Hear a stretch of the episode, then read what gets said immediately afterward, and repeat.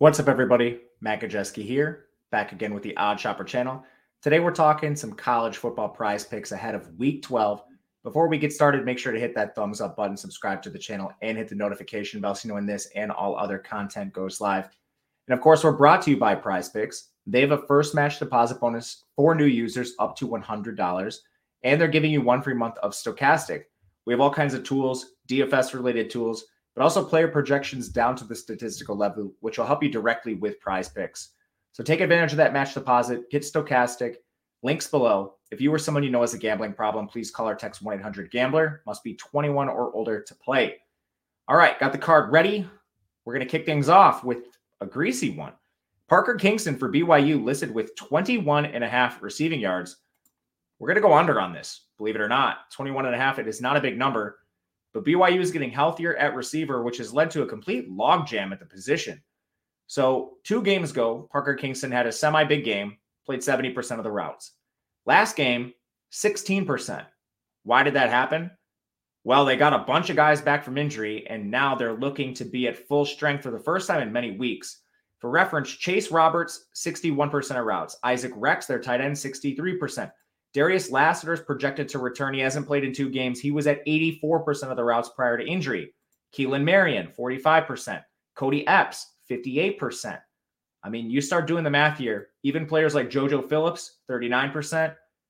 Tom Edge Gunther, 24%. We're running out of routes.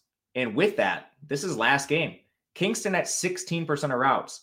Even if he's at 30%, something like this, we're talking about one to two targets, maybe and this is a gadget player. They use him a lot in, in like carries, jet sweep, stuff like that.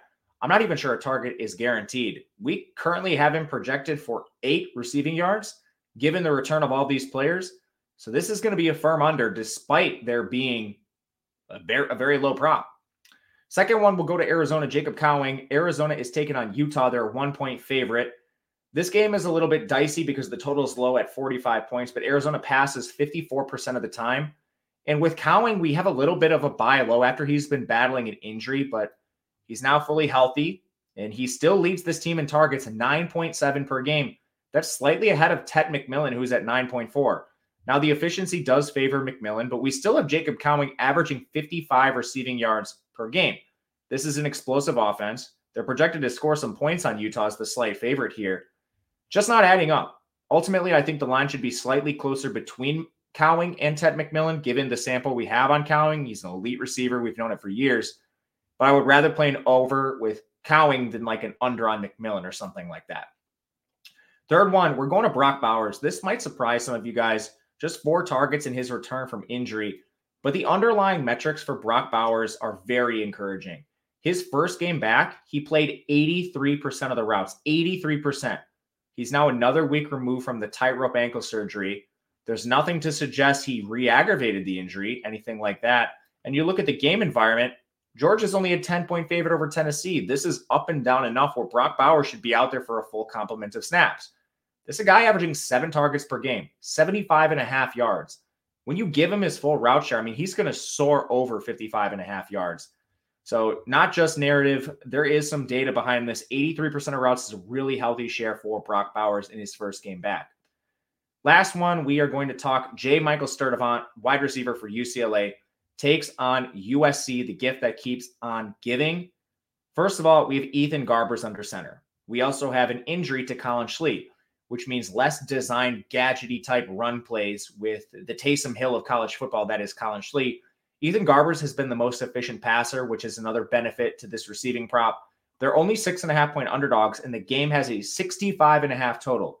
USC is a pathetic pass defense that allows 8.1 yards per attempt, and J. Michael Sturdivant still leads this team in routes. He's averaging 43 yards per game, 77% route share. When you acquire or when you account for the total in the bad pass defense, we currently have him at 54 receiving yards. So pretty healthy margin towards the over on J. Michael Sturdivant. These are going to be my four preferred plays, but I'm going to give you a bonus one. A lot of you guys like playing five props, but I'm going to stick with the four. The fifth one I would play is Aidan Robbins, BYU under 55 and a half rushing yards. For this one, it's basically just a timeshare situation. Aidan Robbins had a game of 17 carries, then 10 carries. But last time out, LJ Martin returned, and this immediately became a 50 50 committee. And I'm a little wor- more worried than this. Deion Smith has handled change of pace work, and they actually used Miles Davis a concerning amount snap wise. Only one carry, but this BYU team is clearly in evaluation mode. They're 24 point underdogs to Oklahoma, who is a good run defense.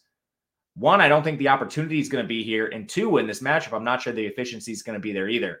We project this towards the under, not quite enough for me to bet personally, but if you want a fifth one, this is where I'd go.